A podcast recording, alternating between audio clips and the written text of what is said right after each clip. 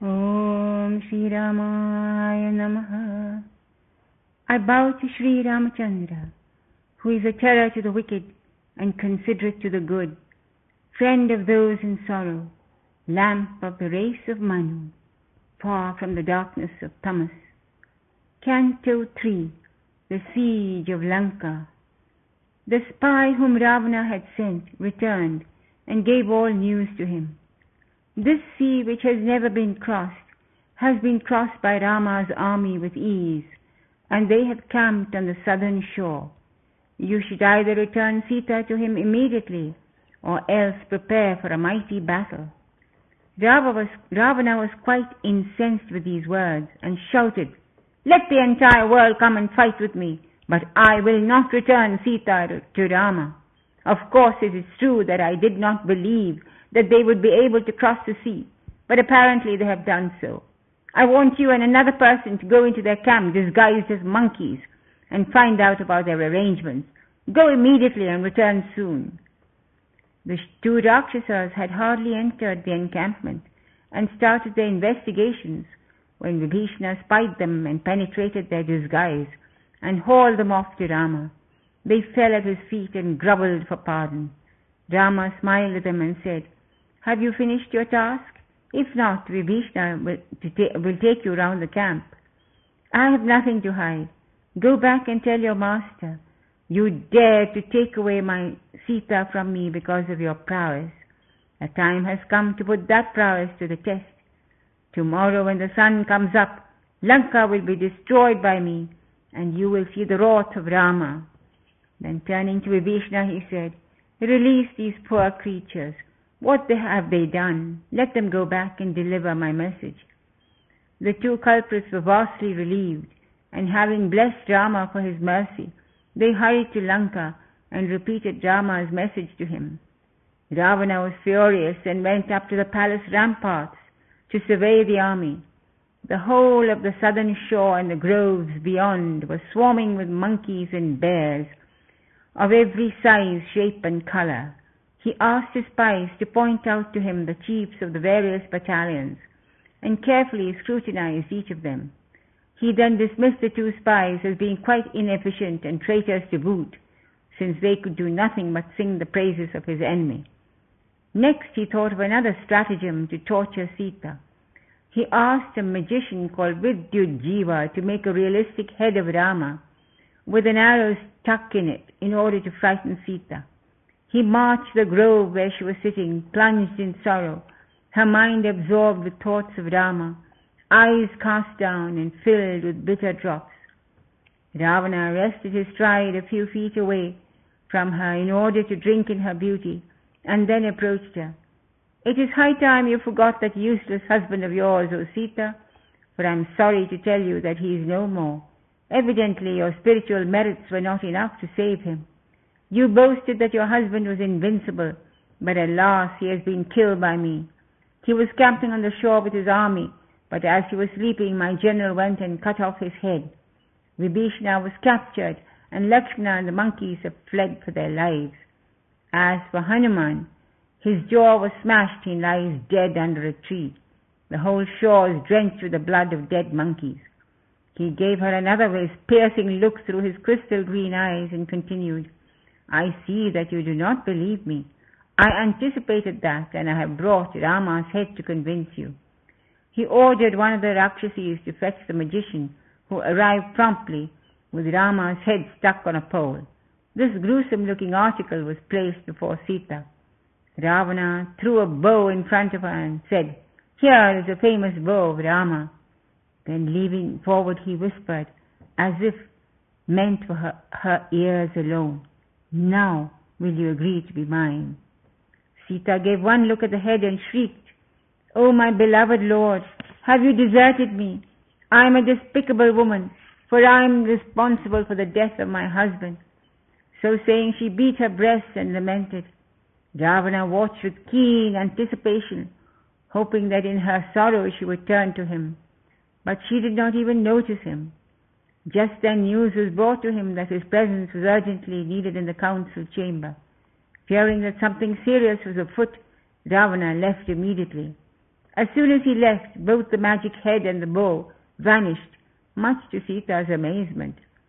Just then Vibhishana's wife, a Rakshasi called Sarama, who was fond of Sita, came and told her about Ravana's foul plan to dupe her. Do not fear Sita. Rama can never be killed. Your husband and brother are in good health, and they are camped at the foot of the hill, ready to attack. Just as she was saying this, the trumpets and bugles blared forth, calling all Rakshasas to assemble for the fight. Sarama revived Sita, who lay in a swoon on the ground, and gave her all cheer. The sounds made by the approaching army of the Vanaras was undermining the morale of the Rakshasa army. Ravana laughed at their fears and said, You are supposed to be great warriors, and yet you have all become pale and frightened at that rumor that Rama is invincible. Hearing this, one of the aged ministers said, My child, a king should always have the welfare of his subjects at heart. Because of your infatuation for a woman, you are prepared to sacrifice the well-being of your people. Is that the correct attitude for a king? The whole cause of this hatred and ill feeling is Sita. Give her back to her lawful husband and save your country. Have you forgotten the boon given to you by Brahma? You asked for exemption from death from all beings, but you did not mention either human beings or monkeys. And now these are the very ones who are preparing to fight with you. I am afraid Sita will bring ruin on you and on our clan. Give her back and let us live in peace. Ravana could never brook any criticism. Moreover, he was so infatuated with Sita that the very thought of giving her back was abhorrent to him. This Rama whom you all fear is only a pure, poor human being who has been banished from by his own father and has now managed to get a few monkeys together and is daring to attack the might of Ravana who has subdued even the king of gods. It is really laughable after having ta- taken so much trouble to bring Sita here. Do you think I'll give her back to that mendicant? I will never give her up. I may break in two, but I will never bend my head before anyone or ask their pardon. With this ultimatum, he ordered all his generals to guard the city gates and be prepared for a prolonged siege if necessary.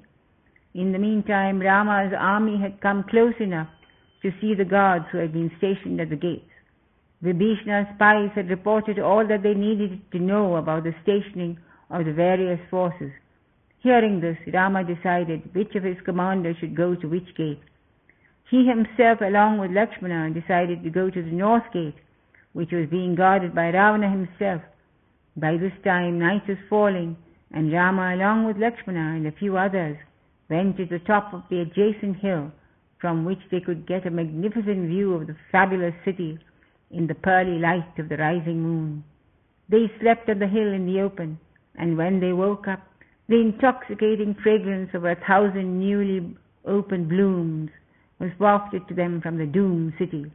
The birds started their melodious music to welcome the rising sun, and Rama had his first glimpse of Ravana, standing on the ramparts of his palace, with the white umbrella of royalty furled above his head. The gold on his garment of red silk glittered in the sun.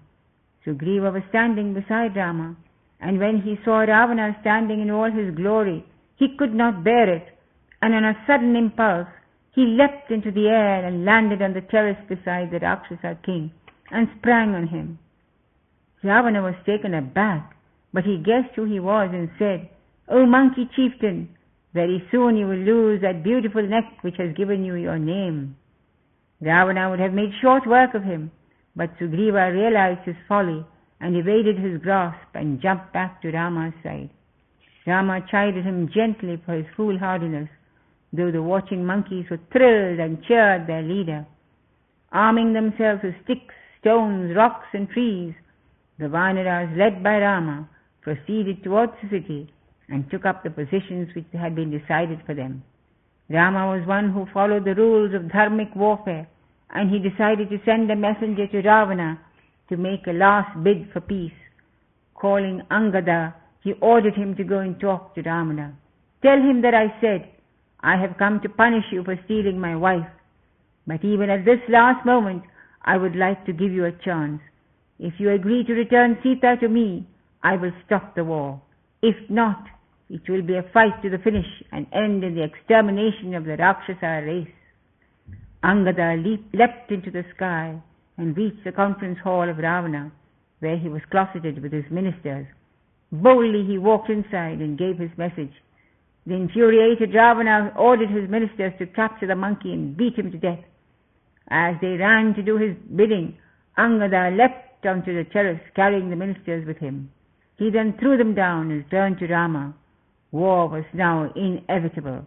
Ravana had been given his last and final chance. The army marched up to the bastions of the city. As Rama gazed at the city walls, his heart flew to Sita, who must have been anxiously waiting all these months for him to come and rescue her. This thought is enough to spur him to ferocious activity. Thus ends the third canto, called the Siege of Lanka of the Yuddha Kanda in the glorious Ramayana of the sage Valmiki. Hari Om Tat Sat. This story of Rama has millions of verses. Each word is capable of freeing us from terrible sins.